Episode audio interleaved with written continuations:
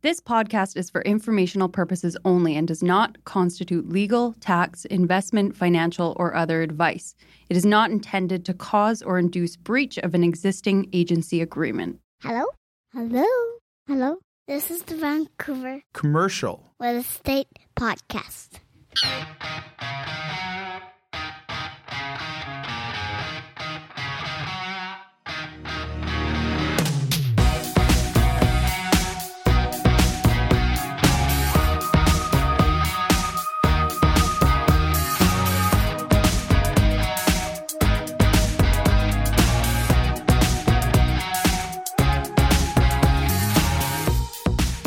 And welcome back to the Vancouver Commercial Real Estate Podcast. I'm your host, Corey Wright. And I'm your sometimes host, Matt Scalina. And Matt, on the show today, we have none other than Frank O'Brien of the Western Investor BIV Media Group. He is here for his annual Western Investor reveal. Second annual. The second annual. favorite here. uh, reveal of their top five markets. And this is exciting. This there was a couple. There was two that really surprised. Uh, uh, yeah, yeah. Two of us, two of them caught off us, caught off us guard. One of them, I think we kind of predicted a little bit, hoping when he talks about what the number one one, when he talks where it's located, we Yeah. kind of thought we pegged it.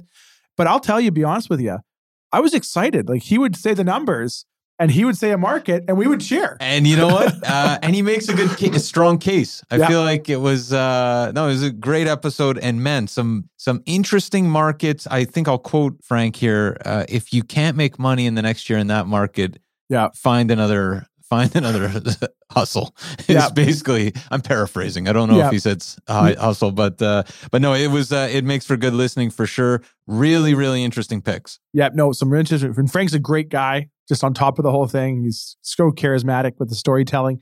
And the Western Investor, which almost acts as like a Bible for commercial real estate in Western Canada. I mean, they always put out great stuff every single month. So it was a pleasure having him on again. And we're looking to have him on again this time next year and, and continue this annual tradition now. Absolutely. And uh, last but not least, there was David Eby's housing Yes. platform policy proposal, whatever you want to call it, put out yesterday. And Frank has been thinking about that a lot. Yeah. yeah. So he goes on a tear early on that is not to be missed. So Yeah, no, stay it's- tuned. it's stay good. tuned for that. it's good. No, he's great for that. Uh, what else do we have, Corey, before we uh, cut to our talk with Frank? One thing I would like to plug a little bit, I, I and I'm I'm throwing this out there only because I'm so proud of our amazing team at William Wright Commercial. We never sort of we're very fortunate we get a lot of recognition throughout the year, but it's amazing when you get sort of like company wide recognition, and this is just a contribute everybody's hard work over the past few years. That William Wright Commercial was named the 167th top growing company in Canada for 2021 Oh, by wow. the by the Globe and Mail. So we normally don't kind of put it out there when we get What are you in the top? So is that like a top 200 list or? It's uh, top 400 fastest growing companies in Canada.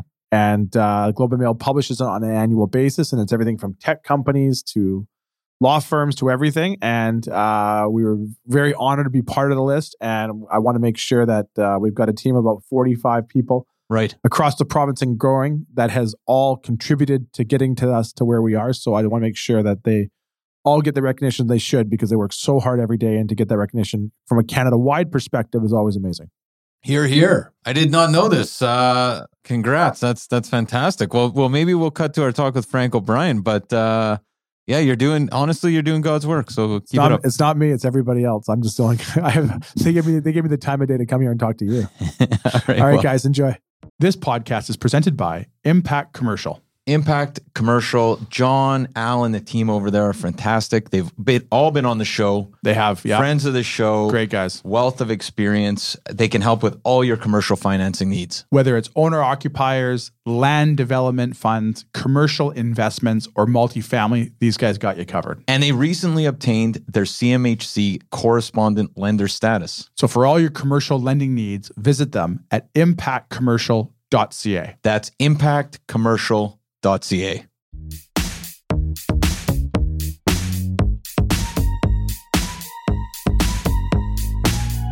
Okay, so we're here with Frank O'Brien, editor at the Western Investor with the Business in Vancouver or the BIV Media Group. We should say past guest fan favorite, back to join us again. How you doing, Frank? I'm doing fine. It's great, actually. That's that's great. We always start the show, Frank, asking in case a listener didn't hear you on the show last time or, or doesn't read uh, the Western Investor, uh, which is doubtful. But uh, in case there's somebody out there, can you start by telling us, our listeners, a little bit about yourself? I've been a long-time writer and editor. I've, I've written for you know Financial Post and Globe and Mail and a number of other publications. But the last the last few years, the last uh, gosh, I must be 12 years now. I've been the editor of Western Investor with the BIV Media Group. I also am a senior real estate writer with Business in Vancouver. Western Investor is published right across Western Canada. We're going into our 38th year in 2023. And uh, I, I suspect it's the largest commercial real estate paper in Canada now.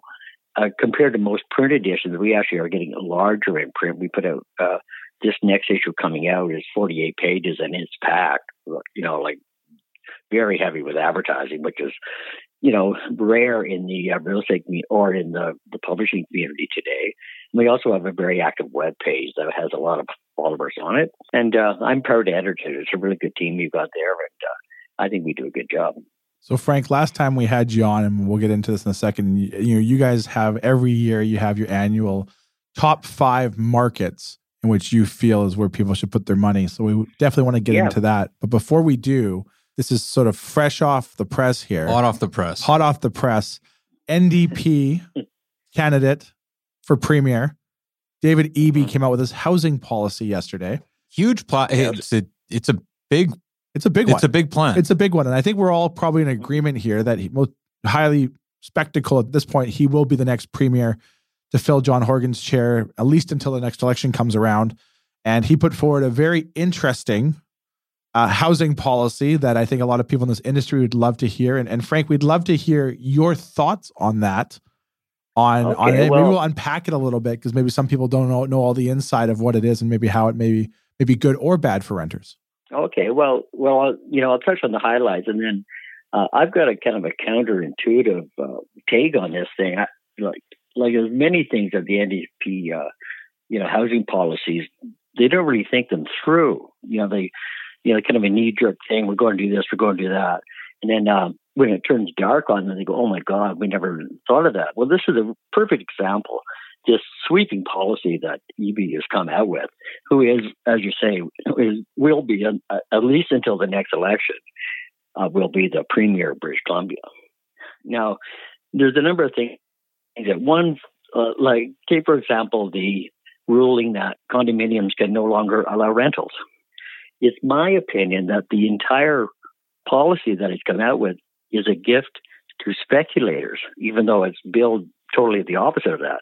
It's an absolute gift to speculators, especially in a in a down market that we're having right now. Like, thank God, David Eby has has been so generous to the the real estate speculators. For example, if you're buying a condominium right now, and uh, you're looking at a building, but it doesn't allow rentals in a city that has the highest rental rates in the in the country.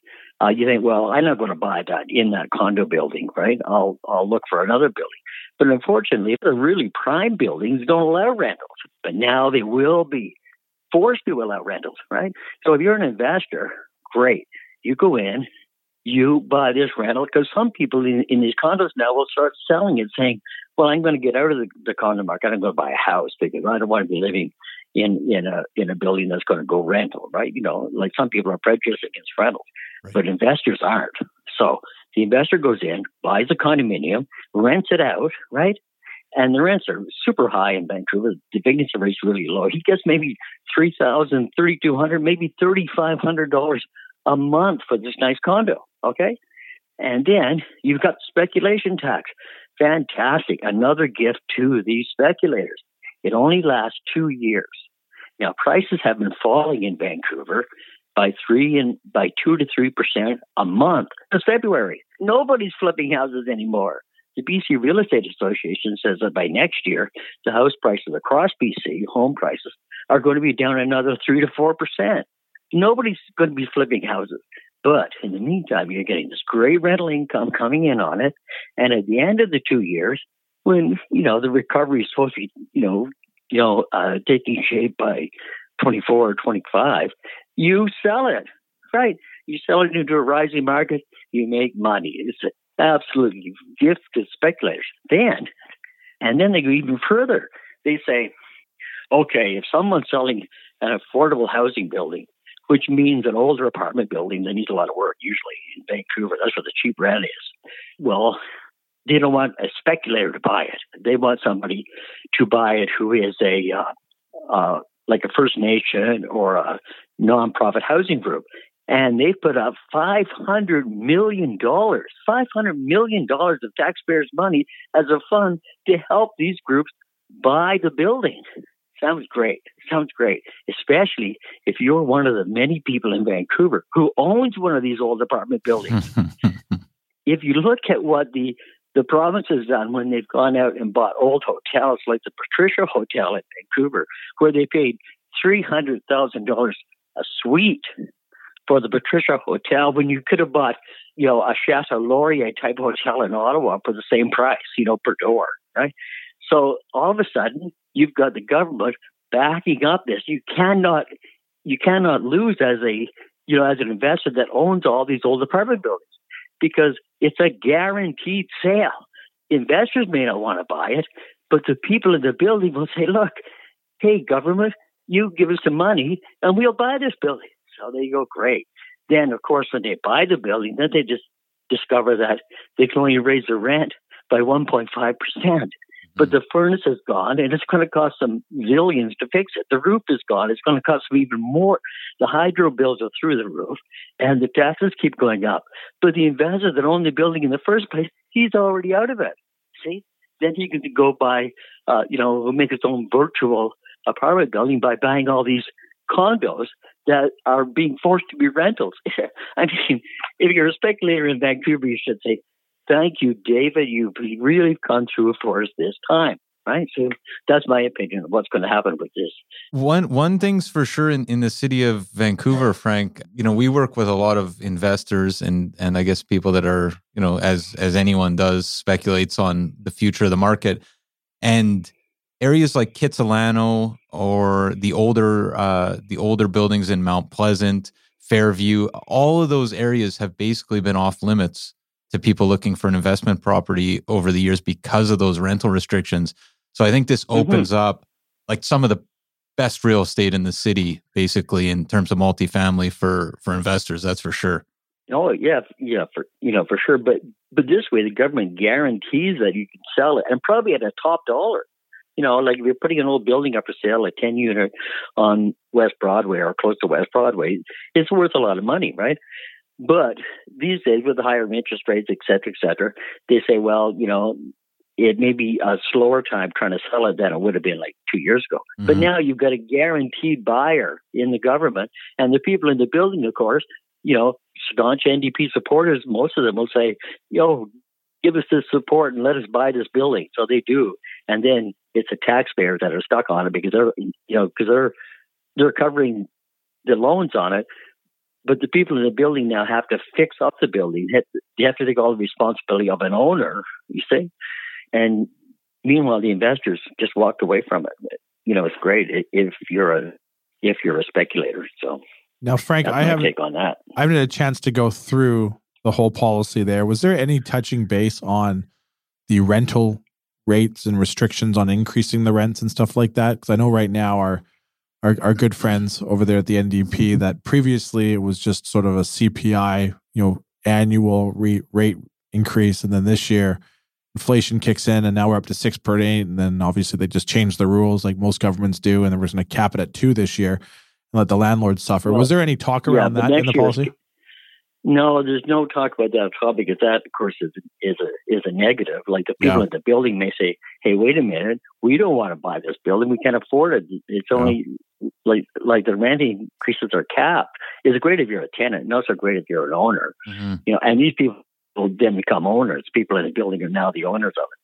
And also, I think there's something bothered me too about co-ops in Vancouver. You know, there, there's talk as if co-ops are, you know, like a you know, a lifetime assurance of, of affordable housing. But actually, they're they're uh, they are becoming a, a, a speculator's dream. The people that have been in it for years, like if you look up in Kerrisdale, where Cressey bought four old co-op buildings and turned it into a luxury condominium development. The people that own these co-ops, and it's interesting, there's no government rules on this. As far as I can, I have, I found out, is that the people in the co-ops actually own the building. There may be only ten people or twelve people in the building. They own that building as a co-op, and they can sell that building which is what they did with, with Cressey. And there's been 16 of these sold in Vancouver for a huge profit. Mm-hmm. Now, the people that sell it, they get, you know, they build like a 28 story tower and they put 10 units in there, which the people that were in the co op get to go into. See? You know, so, and so they benefit from it. But co ops, rather than being a, you know, like a permanent low cost housing, is actually a way for a select few people to make a lot of money on their on their real estate. Interesting. So, so if I understand, we have the rental restrictions being removed, which opens up the market for. Oh, oh, and then and then the other one, the other one is that if you have a single family lot, you can put three units onto it. Now, what do you think is going to happen to the price of a house anywhere in BC now? What's going to happen to the price of a house that's already worth a million dollars if suddenly you can even if you don't do it, but it's zoned automatically for three units, you know, it increases the price at least 20%, maybe 30%. You know, it's just, you know, crazy. It's crazy. You know, it's really not going to make the, the homes any cheaper. So, so, so Frank, it's fair to say that you're you're voting NDP next round, then. oh, definitely. They got it. Like with policies like this, you can't miss. And and, a, and, the, a, and, the, and the one thing you mentioned there that I think I'll just put a little bit of emphasis on is is you mean the NDP kind of come up with their policies and all of that stuff and kind of throwing them out there to see how it works. And I, I was just I was just floored myself when they raised the foreign buyers tax and that didn't stop the market. Maybe that's just speaking for myself there, but I yeah. I couldn't I couldn't believe that didn't stop the market. Frank, what do you like? it's just like it's just throwing darts at a wall. Oh yeah, that's that's that that's crazy. Foreign buyers have a lot other markers to yeah. to play in that aren't, aren't asking twenty percent. And the ironic thing is that the second biggest buyer, foreign buyer of real estate in the United States, are Canadians. Right. You know, and and the Chinese are number one. We're number two. Right. In Florida and and in uh, in Arizona, the third largest landlord in Arizona is a 34 year old mother from West Vancouver. I know? think she's been on the show. yeah, yeah, LePage, Janet LePage, she's brilliant. Yeah, she's brilliant. She's a force. That, that is for sure. That's an understatement. She is a force. Yeah, now she's moved into Texas like a whirlwind. So, you know, so it's it's so hypocritical. You know, we're saying to people like like it's so provincial. Like imagine if you were in Paris. and say no foreign buyers can buy a home in Paris. Like what? Yeah. And then you say you can't even have a you know a small apartment in in Paris to visit once in a while, like people have, or we'll charge you a huge speculation tax when your million dollar condo isn't being used. Like who is going to rent it out? I mean, it's so provincial, so backward. It's just it's just unbelievable. But as I say, with stupidity like that running the government, like here's a, here's another one good thing too. If you're an investor and you're trying to develop land, right, and you're having a hassle with the with the local municipality, guess what? The government now will go and twist the guy's the mayor's arm, and say you've got to approve this thing. You know, you have to approve this thing. I mean, like it's called democracy, right? But but you know, it's just unbelievable. That oh, anyway. So welcome to the new NDP government, the the most you know, speculator friendly government in the entire country. So here we go. yeah. And, and just so you know, that will cool the market down. If you're wondering, for all of our listeners, there's speculators allowing them in the market definitely well, slows the market you, you know, that, that, was one thing I've been kind of oh, think. Always buy in the dip. Always buy the dip. And right now it's dipping really good. Yeah. Yeah. yeah agree. I, I was just, as a final thought here, the, the flipping tax, which you mentioned, right? That it's, there's going to be a, a flipping tax apparently if if you trade real estate within two years yeah. of buying it. Two years, yeah, two years. But it seems problematic for younger people, first off, yeah. who, are, who are moving through the market and potentially moving for jobs and yeah. all the rest. But I work on the residential side where units that are in disarray, like really beat up units, are are really most of the market don't want those units and yeah. it's actually very challenging to renovate and especially with inflation and everything else like that's a that's mm-hmm. a huge issue. I just wonder what's going to happen to you know that segment of the market where right now you know it's very difficult to sell a unit that needs substantial renovation. So I wonder, you know, taking out those guys that know what they're doing and are able to actually improve the housing stock. It's it's kind of an interesting move as well. But I guess we'll see how it plays out. Yeah, we'll see how it plays out. Those those are, yeah, there are there are some uh, some units in dis in disrepair, and the and the renovation costs now are getting really really really bad. It's hard to even get appliances on time. Right. Yeah. Or know, find somebody to do the work. Yeah. Um, or uh, yeah, exactly. So I don't I don't know what the answer is there, but at least at least if if the person is owns the old condominium, right, the building now will have to make it a rental, right? So you know there may be some opportunity there that to make right. some some short term money on it anyway while you're you're ordering the stuff and getting it all together. You can get it with three or four months of rent out of it before you get in. But if it's not, and you got to you know the building's going to be like if you if you buy a conventional condo and you can't rent it like like in a non-rental building, then you got to you know have it empty while you're doing all this stuff, getting all the orders in and getting all the, the tradesmen lined up. At least with with this bright new plan from the NDP, it's a rental project. It's a rental unit anyway, so it's great. It's great. I think Your I neighbors can, may hate you, but what the hell, right? I think I can so, speak for all of our listeners. But Frank, I'd love to sit down with you, give you a bottle of wine, and talk David Eby and the NDP one night. sure, anytime. Frank, someone in your oh, shoes, oh, obviously there eh, with the Western investor, you're seeing everything that's happened around you. What has your thoughts been over the past six months, and obviously all the great stories that you guys have put out there on the overall commercial market, trading, asset classes? I mean, what are you guys seeing? on the, oh, the side of the Western like, investor there. Like, have you looked at what's happening in San Francisco? Uh, you know what? Enlighten us. I'm okay. trying to think. Okay, well, in San Francisco, uh, there's talk that the entire commercial downtown market is going to collapse because nobody's coming back to the office. I mean, it's terrible. Like, like here's an example: Wells Fargo put up a, you know, what would normally be a very nice building in uh, downtown San Francisco. They bought it at $348 a square foot in 2017. They tried selling it this year. The building's half empty because nobody's come back to work, right? Right. And uh, the bids they got were 60, 70,000 or 60 or 70% less than what they paid for it in 2017. They took it off the market. They're called zombie buildings, and San Francisco's got 15 million square feet vacancy of that exactly type of building. So you know, but I've been I've been talking to people in Vancouver. We are a totally different animal. Yep. Vancouver is is red hot. The office market here, like like in San Francisco, they got fifteen percent, and a lot of people say it's closer to twenty. Uh, in Vancouver, it's seven percent, down from eight percent in the in the second quarter. In the third quarter, seven percent, going lower. You know, we got Ab Sorella building huge office space.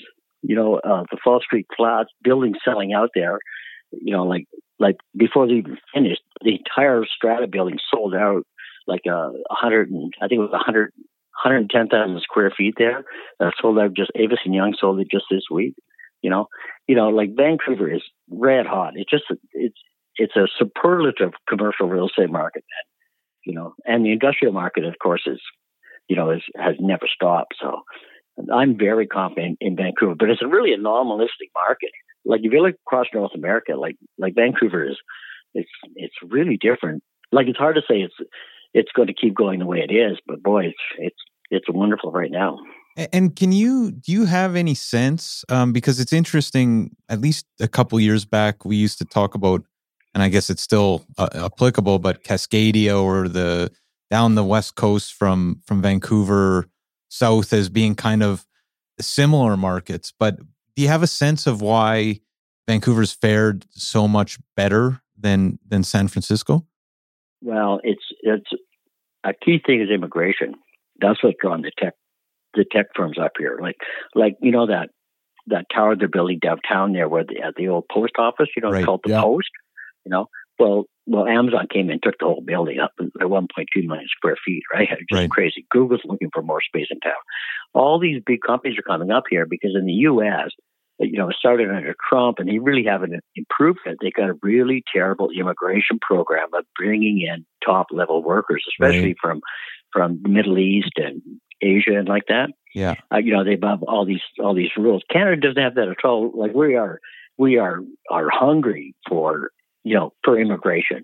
And and that's where we're getting a lot of the tech people in, you know, into Vancouver. And that's why they're here because the real estate is is as cheap or cheaper than in San Francisco or Los Angeles, right, or New York City for sure, right? And we've got this environment where people want to move here, young tech people want to move here, even though we're paying them in Canadian dollars. They feel it's safer and there's more opportunities here, right? It Interesting. They come here for you know for you know a few months and then go to the states. And now they're not going to the states; they're staying here. You know, it's it's a it's a it's a really important part of it that, that a lot of people miss. You know. So, so Canadian immigration policy is has basically led to the commercial real estate in in Vancouver and other cities eating the Americans' lunch. Exactly. That's what I'm saying. Like San Francisco used to be a much more powerful office market than Vancouver. Now it's a ghost compared to Vancouver. You know, it really is. And like I, I was talking to a major firm here in Vancouver yesterday, and I, you know, I was asking about this. I said, "How come Vancouver's going so well?" He said, "Everybody in his office, and they've got, I think they got a whole floor. I, I know it's the whole floor, about twelve thousand square feet down on Melville Street there, and everybody's back to work. Right, everybody's back to work in in the office. Right, where in San Francisco, a lot of people aren't coming back, and I think there's a kind of a movement in Vancouver to more people coming back to the office quicker than other places. Although, although San Francisco ranked dead last in the recovery in the market according to surveys I've seen, but and and in North America, Vancouver wasn't that much like like they were 60 at that 60 and Vancouver was about 54 but if you look at what Avison Young's you know study has done where they've looked at cell phone activity in the downtown core you know, close because they can track it right close to buildings, like office buildings, right. and they say it's, it's, it's recovering much quicker than than than most people think. And you know, I you know, I think it is. I think Vancouver's got a real, real chance here of doing real well. The ones that are going to suffer is the the B buildings, like in Yaletown. It's got a huge Yaletown's got a huge uh, vacancy problem right now.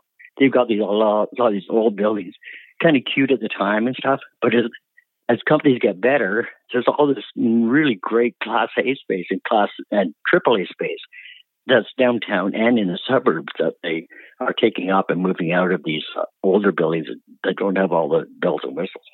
No, I think I, I can I can sort of back that up too. What we see on the tenant side of things and the landlord side of things is it's just been it's been a very comfortable ride here when a lot of other cities have been really yeah, concerned about yeah. it, and we're seeing like where our office is located at the corner of Robson and Seymour, there's a very, very high government tenant pool in our building. Mm-hmm. And you'd be mm-hmm. amazed mm-hmm. how many of those government tenants are back in the office now. So if the government tenants are coming back, right, you know, you know things are getting good. So Frank, one yeah. reason why we wanted to have you on today because we had you on about a year ago here, and I know you have a very exciting issue that comes out every year where you guys dive deep into the province and do all of God's work here and dig out the five best markets that you guys feel for the upcoming year here. We need a and drum I, roll. And I remember last year we had Victoria top that list. And I think it was two years in a row Victoria topped the list. Am I wrong? Uh, no, no, it was, uh, yeah, New West was in there. I can't, I had the list from last year with me. I think, but yeah. Anyway, that's, yeah, but that's ancient history. Yeah, yeah. This, this market moves. We well, only look forward. We only look know, forward. You you might have been the top of the pile last them, week. Leading the list, leading the list this year is a is a town that's not even in it's not even in British Columbia. Can, oh. we, can Frank? Can we start with number five and work our way to the top? This is, uh, oh, I'm sure. starting to get okay. excited. This is good here. And, and okay. while we while we do this, Frank, I'm checking my okay. bank account, which doesn't have much money in it, but I'm still going to take the notes anyways, just in case me and Matt can pull our money to buy something. So, Frank, let's start with number five. What is the fifth best market? Number five is the Mid Island community of Nanaimo. Oh, oh. that's one of our favorites. Okay. now, we do a done deals feature in uh, Western Investor every every month, right? Yep. And we update it every week online. Nanaimo multifamily land is selling over there now for the equivalent of three million dollars an acre, which is like unbelievable uh, for Nanaimo. Uh, but there's a good reason for it. There's so many people moving into Nanaimo, not immigrants, people from across Canada, people from you know uh, Saskatchewan and uh, Ontario, Manitoba, coming into Nanaimo is, is, is really becoming hot.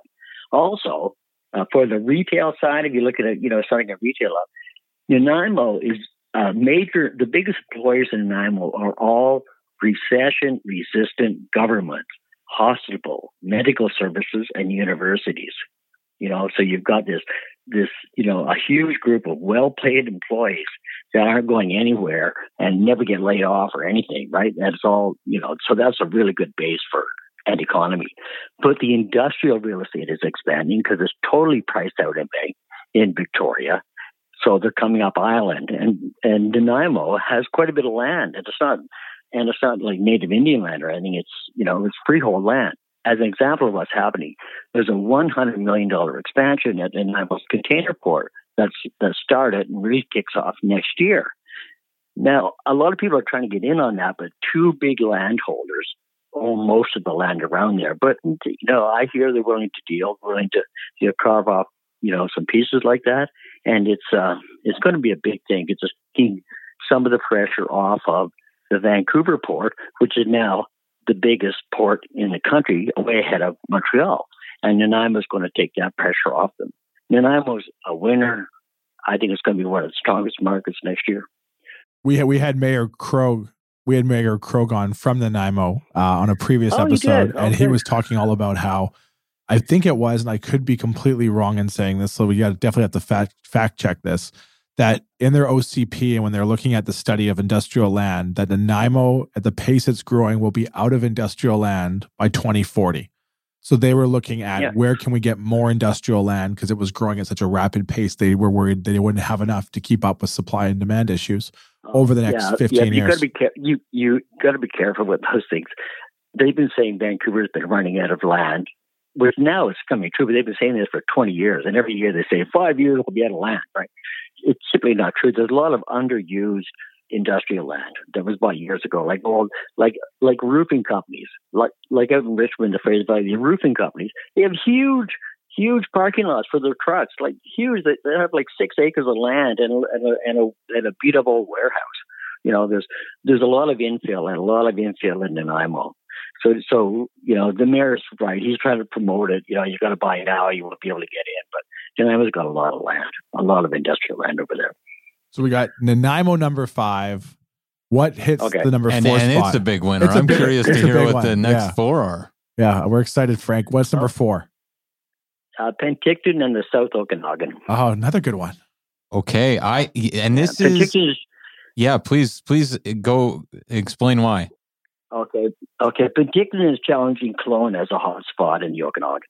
Kelowna got greedy. Greed is killed killing Kelowna. It just, it, you know, the prices up there got like well over a million dollars. There's no reason the homes in Kelowna should be over well over a million dollars. I'm not talking new homes up on the hill with a beautiful mountain view. I'm talking about you know these old, you know, like 1970 uh, you know, home on a on a back street, and, and they're still over a million dollars. There's no reason for it, and the prices in Kelowna are coming down. They're going to come down a lot, lot quicker. But Kelowna too, it's really expensive to build there. The city is automatically almost rubber stamps any development permit. They go, yeah, yeah, they, you can get a, a permit in, in, in Kelowna quicker than anywhere else.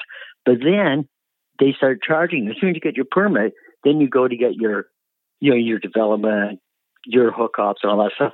It costs forty to fifty thousand dollars to put a single family detached house there, just in fees in Kelowna, just in fees. Also, Kelowna's got forty percent of the land inside the city of Kelowna is agricultural land reserve, right? So you can't do anything with it. So it's like it really makes it a hodgepodge of trying to like make big developments work. So I think Kelowna is, priced itself out of the market, unless they get wise, they're going to suffer because Kelowna, the lakes in Kelowna are no better than they are in Penticton, but the prices in Penticton are a lot lower than they are there. Also, they've got two lakes in Penticton. It's closer to Vancouver, you know, at least an hour and a half closer to Vancouver.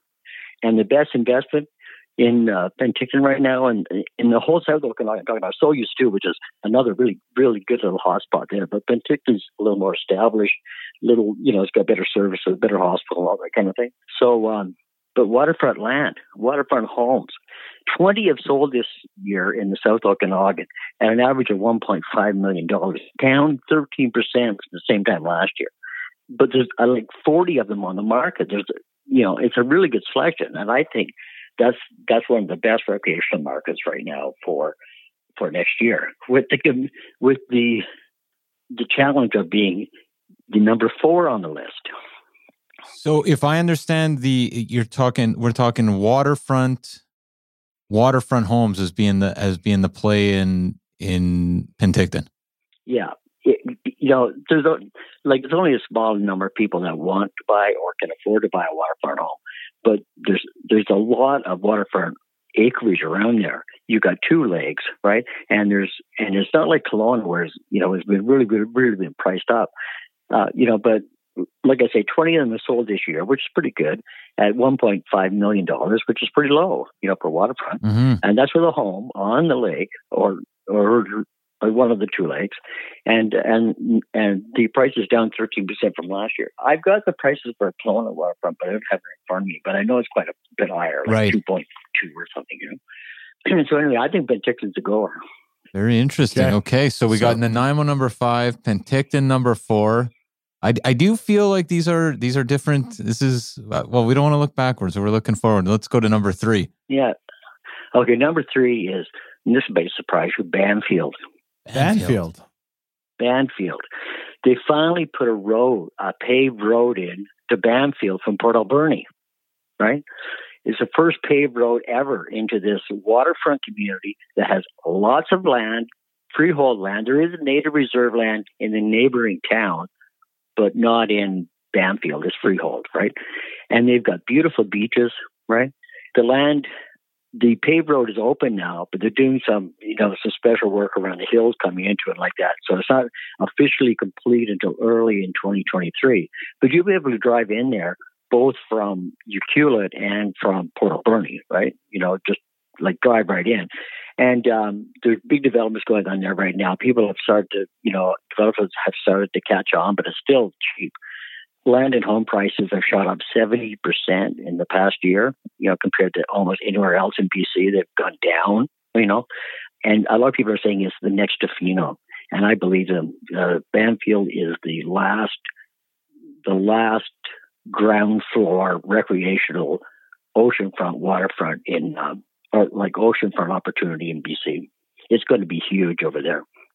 Wow. Okay. Now that is a surprise. But uh, having spent a little bit of time in Tofino this past summer, that that's that's an exciting one.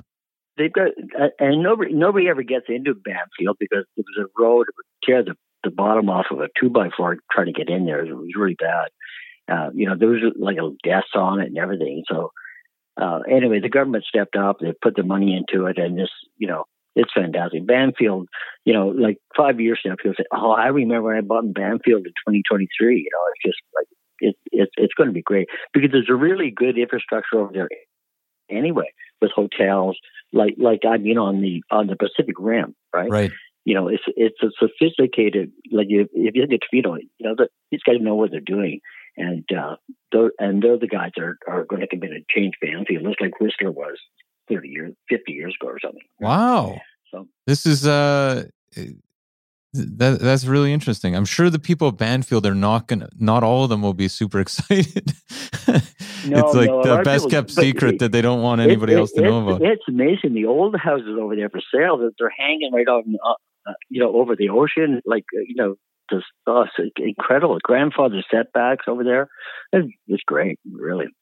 You know, it, it, but it's a raw frontier. You got to come in now, and uh, you know, but there's some, there's two big subdivisions going in. I talked to the uh, the small office they have there for a community development thing, and uh, and they're shocked, like like what's happening. The price over there, the average house price now is around six hundred thousand, where like last year, uh, like a year ago, it was two hundred fifty or three hundred Wow. or something. You know, so So Frank, I- I don't want to put the cart in front of the horse here, but we have Nanaimo at number five, which is located to a port city. We got Penticton, and we talked about the two lakes, and we got Bamfield, and we talked about the waterfront. I'm starting to see And a pattern highway. here.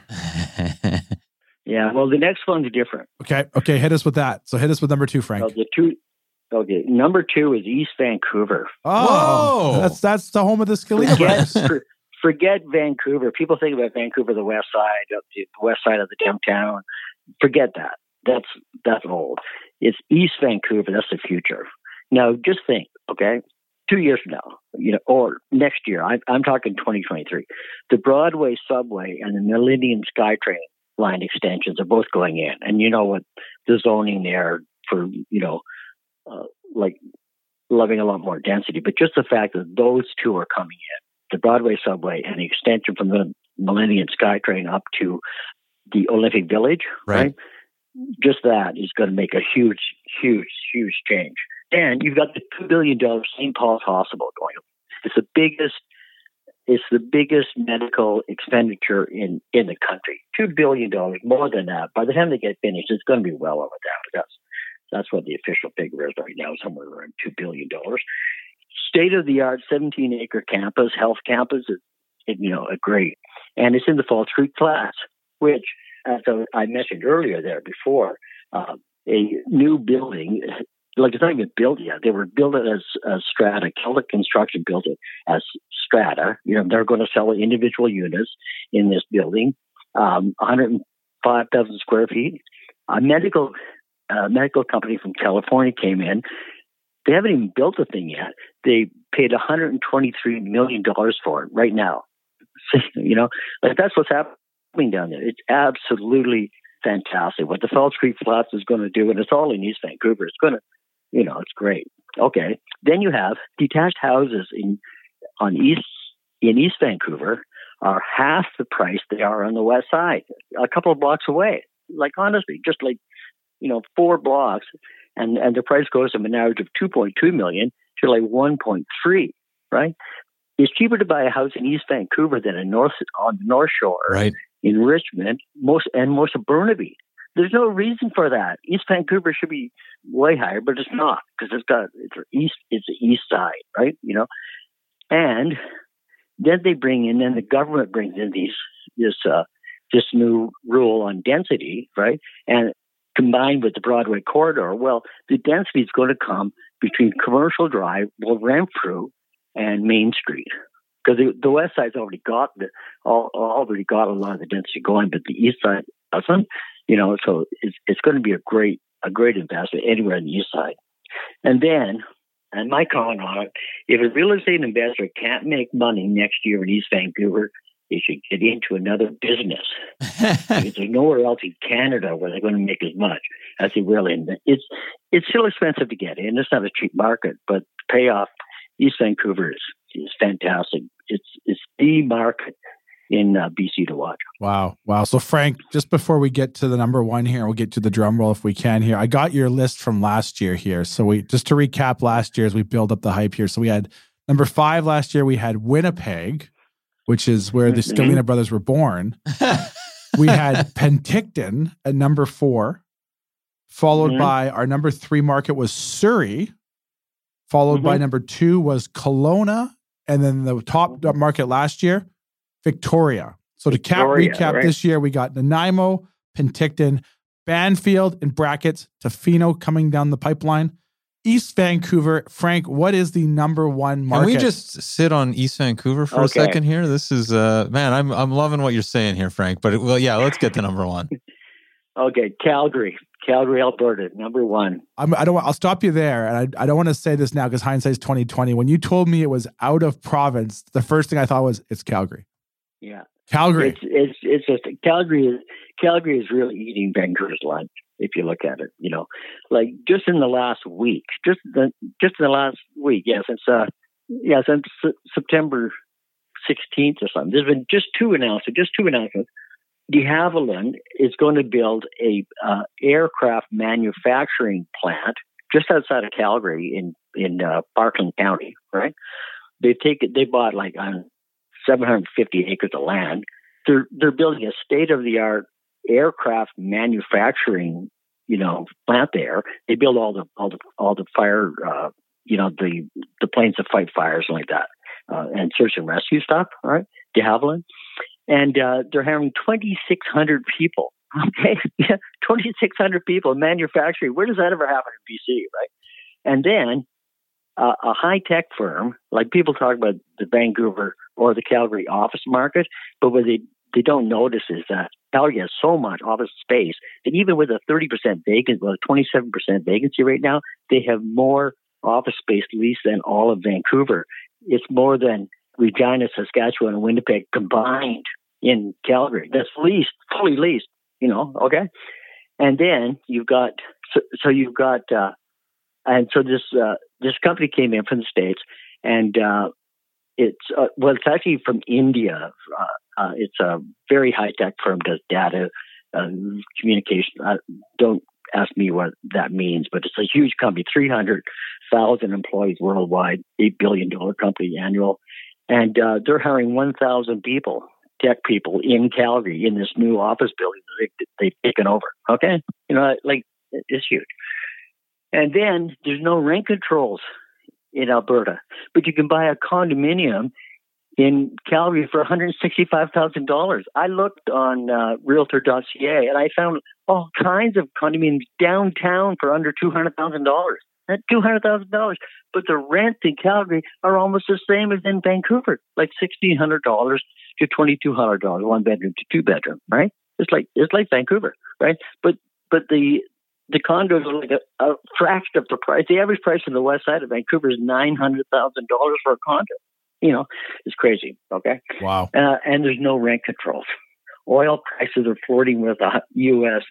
Uh, one hundred dollars. Right. You know this is you know this is like why not go to Calgary? Alberta's biggest city is ripe for real estate investors right now, like it's never been before. And it, and still people are shy of Calgary, which is even better for investors. Get in now because uh, it's going to rock and roll. We we in a previous episode we had the ladies of Scout Real Estate firm out in Calgary. We had a, a, a couple agents from Calgary and then also from Edmonton just kind of play a game, kind of like what's this worth in your city. And Calgary, they had talked about tremendous upside that's already taken place, and the runway there is still quite large. And how they were noticing a lot more investors and all that stuff start coming to the market here. So they pretty much are they echoed what uh, what you just said there with the side of the oh, investment yeah. side of it. Yeah, well, any astute investor would be looking definitely looking at Calgary right now. Like you can go in and buy like eight condos in Calgary, you know, which which has well, you know, they've got a three point five percent Vegas Street, we got 1.2, but you know, for higher quality stuff, it's lower in Calgary. Like, like you got a good stuff, right? Yeah. So you you could buy eight condominiums in Calgary for what you could buy in uh, Vancouver. You could buy one. You can buy six to eight there, right, and rent them out. So, you know, unbelievable that's a Western investor pick for 2023. Well, I can I can say, Frank, your your previous years, you guys have been spot on when well, you've been picking you know the what markets, I was just right? Thinking so, the Kelowna one, and they they're off the list now because it, it the prices are too high. Same with Victoria. Frank talked about how like you look at the industrial market over in Victoria, and it's got the lowest vacancy rate in North America. And I know our Victoria office has done like industrial lease rates over there, like into the 20s now. Oh yeah, it, it's, like it's, it's just, so tight over there now. Yeah. It's just unbelievable. Like it's tighter even than Vancouver. It's like 0.1 or something. It's just nuts. So, Frank, you know? before we let you go here, we appreciate your time. We know you're a busy guy. We have okay. a, a, six pack of lighthearted questions we ask all of our guests so we get to know you a little bit more outside of the office. Can we have you stick around for about two more minutes? Sure, yeah. The six pack is powered by our good friends over at Redpoint Law. Redpoint Law, Corey, Tim, Falco, Scott, and the team. These are great people with a wealth of experience when it comes to commercial closings and private lending. And I just want to say, Corey, uh, not to cut you off, they have a perfect five star review on Google.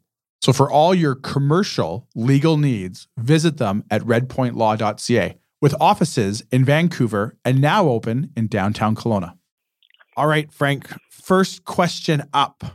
Favorite restaurant or bar when you find the time to sneak out? Um, oh, I'm trying to think of the name of it. It's down in Gastown. Okay, I'm going to say the Beach House. Oh, that's a good one. Yeah. Yeah. Can't yeah. go wrong with the Beach House. Okay. Yeah, I like that. We got I've the beach the house. one in New Westminster there. I've had the one in New Westminster there a couple of months ago. Well, was great too. Good. Okay, number two, Frank, uh, and we know you're a man of letters, but if you're watching Netflix or another streaming service, what are you binging these days? Um, okay, okay. What did I binge? Oh yeah, that that Viking thing, that Viking thing. Oh, there's a guy the in our Viking office that loves that, loves that show. I love that one. So Frank, you, you, yeah. you you haven't been the best individual here, and you unfortunately find yourself on death row, and it's your last day on Earth, and you get to pick one meal. What are you having? Uh, steak and fries. That's a good. Any anywhere particular you'd get the steak from? Gotham's, Uh, the keg. No, the keg. No, no, no. The keg. The teriyaki steak from the keg. Oh, the That's keg. right. You can never go wrong with the keg. God, Very- I'd volunteer for death row for that. uh, and you know what? I think the show is literally called Vikings. uh, okay, so you're you're at a bar. It's uh, it- it's getting late. Karaoke comes on. What song are you singing? Um, okay, I want uh, I want Kiss. Okay. And and the song is I I wanna rock, wanna rock, I wanna rock and roll all night and party every day. That, that's Matt's anthem. That's that Matt's- great. Matt is Matt great. lives by that song. I think I choose that song as well. So, So- so, Frank, that might have been- kindred spirits. That that might have been a Okay. prelude to our next question. Favorite band? The Rolling Stones. Oh, another good one. Rolling Can't Stones. go wrong. And, yeah, and- the Rolling Stones, man. I'm I, I'm so sorry that I'm so sorry that we're starting to lose them now. But boy, yeah, that's the they've had a good run though. Always. They have had a good yeah, run. they sure did. They sure did. They're still my favorite. They're still the greatest rock and roll band in the world, though. You know. I I I I I don't. Uh, I would agree with you. Actually, I think it's it's incredible how uh, relevant they've they've stayed over the past. What is it, sixty years or whatever it is? Oh, I know, I know. You listen to Satisfaction now, and it's like it was written yesterday. Yeah, you know, Yeah, really yeah. yeah, they're definitely on. ahead of their time. Yeah. Last but not least, Frank, something you have bought for under fifteen hundred dollars in the last little while that has transformed your life or at least improved it. electric mildly. bike. Oh, you got an okay. I haven't met a person that hasn't uh, s- uh, spoke very They're highly of an electric bike. They're fantastic. They're fantastic, and get the hub bike unless if you're not like a, a conventional, like you know a lot about switching gears on a ten speed and everything, which I didn't. You know, like I, you know, I'm not a big biker, but the electric bike, because I live up here in the Sunshine Coast, you know, and uh, the the electric bike is just fantastic. I I just love it. That- Excellent. that is I a got it that for is a good one. I almost bought one this summer and then uh, passed, but uh, it's I feel like it would it would really change the way I get to work. The best Uh, part of electric No, bikes. no so- kidding. They're, they're good. You could shoot along 40 kilometers an hour. Just it's just amazing, and, and, and you still have to pedal a little bit, you know. Yeah. But you don't have to sweat. They go up over the hills. Oh, it's fantastic. I, I live I live in Coquitlam a- in a in a place called Burke Mountain, and there's on the weekend you get quite a few avid cyclers that will like bike up the mountains, the, the streets. And my favorite part is when Mhm. you're watching this poor guy just sweating, and he's just giving her, and he's been doing it for about an hour and a half at this point, and he's barely moving the pedals. He's going so hard, and then you get the guy in the electric bike just goes flying by him and gives him a look like get out of the way. oh, I've I've done that on the bike so many times. I always give a jaunty wave, you know. I know they can't lift their hands off the handlebar; they'd fall over. well, well, Frank, we appreciate everything you guys do over there, at the Western Investor. Obviously, we're very, very avid followers of the Western Investor there. How can our guests find out more about what you guys are doing at the Western Investor and over at the BIV Media Group? Well, just go uh, start going into, and I think yeah, today our digital edition is out for the September edition, which is which is uh, is good. It's out it's out today, or the October edition. I'm sorry, the October edition is out today. This uh, I'm working on the November edition right now. Uh, but if you go to westerninvestor.com, or you uh, if you want to see the digital edition, just go just Google Western Investor Digital Edition. You'll get the link to it and uh, and we're putting up stories every day. Peter Mitham is writing for us now too, which Oh, is oh, you know wow. one of the better, yeah, one of the top real estate writers in Vancouver. He just joined our team there uh, uh, a month or so ago, doing fantastic. Great to have him on board. And uh, anyway, I think we're turning out the best real estate uh, information in the city, and so you know, read it. No, and I, I advise anybody to read it, and of course to advertise in it. Yeah, absolutely. yeah, we, we appreciate that. no, We- it's uh, it, I, we agree, and that's uh, why we uh, asked you back, and hopefully we can have you back, maybe even before next year, Frank. Uh, but it's Yeah, always great to hear yeah, these sure. top five. I think it's uh, makes for some exciting listening. Yeah. Okay. Well, thank you very much for having me on. I appreciate it. I'm going to go on the record and say that we, I think we need to make this almost an annual thing. We've had Frank back twice now. We're going to make this like an annual thing. We're going to have you back on to talk about the top five cities you guys have been so bang on the market. That I'm going to seriously Okay, go well, look good. on the map to find Bamfield and go buy some I, real I was estate. going to say, yeah. Go, yeah, well, I'll race you over there. Okay. Sounds good, Frank. Thank you so much for your time. As always, have a great day. okay, bye. Take care. Bye bye.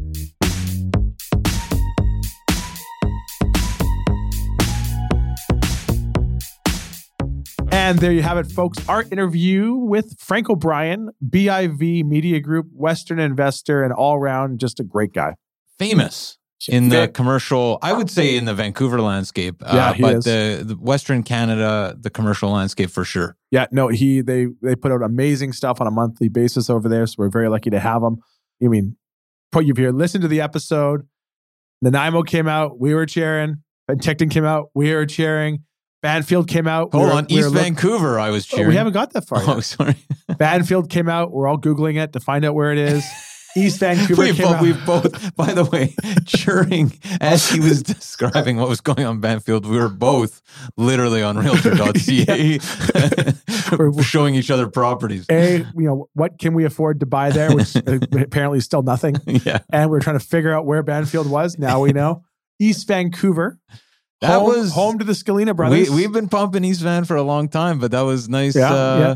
That was, I think, the market where he said, if you can't make money there, you Yeah. should hang it up. Yeah. So so East Vancouver, and then the number one market, not in the province of BDC this year. Last year was Victoria, Calgary, which earlier on before we recorded, he made mention that it's not in BC. First market we thought had to probably be Calgary, Yeah. and uh, was Calgary. Yeah, So, and and uh, no, the logic of those picks, I like. I feel like I know it was you and I who talked with Frank last year, and one thing I like is how he he kind of goes, he logically walks you through why it's a pick, but he's passionate about it, which is which is great. So no, great having uh, Frank on the show. Corey, before we cut for the day, what else do we have? First off, I just want to say you just mentioned three hundred percent growth over the last two three years at William Wright. yeah, we were talking about your we've been very your. Globe and yeah, Mail yeah. uh, award. That, that's that's incredible. So, congrats once again. How can people contribute to William Wright's growth and find out more about what you're doing over there? So they can uh, they can visit our website anytime at williamwright.ca. Feel free to sign up for all the newsletters, get the latest and greatest. You can reach us at our Vancouver office, 604-428-5255. Let us know what you're looking for. We'll put you in touch with the best broker we feel to fit your asset class anywhere in the province. Or you can send me an email, Corey at williamwright.ca. Always love hearing feedback about the show.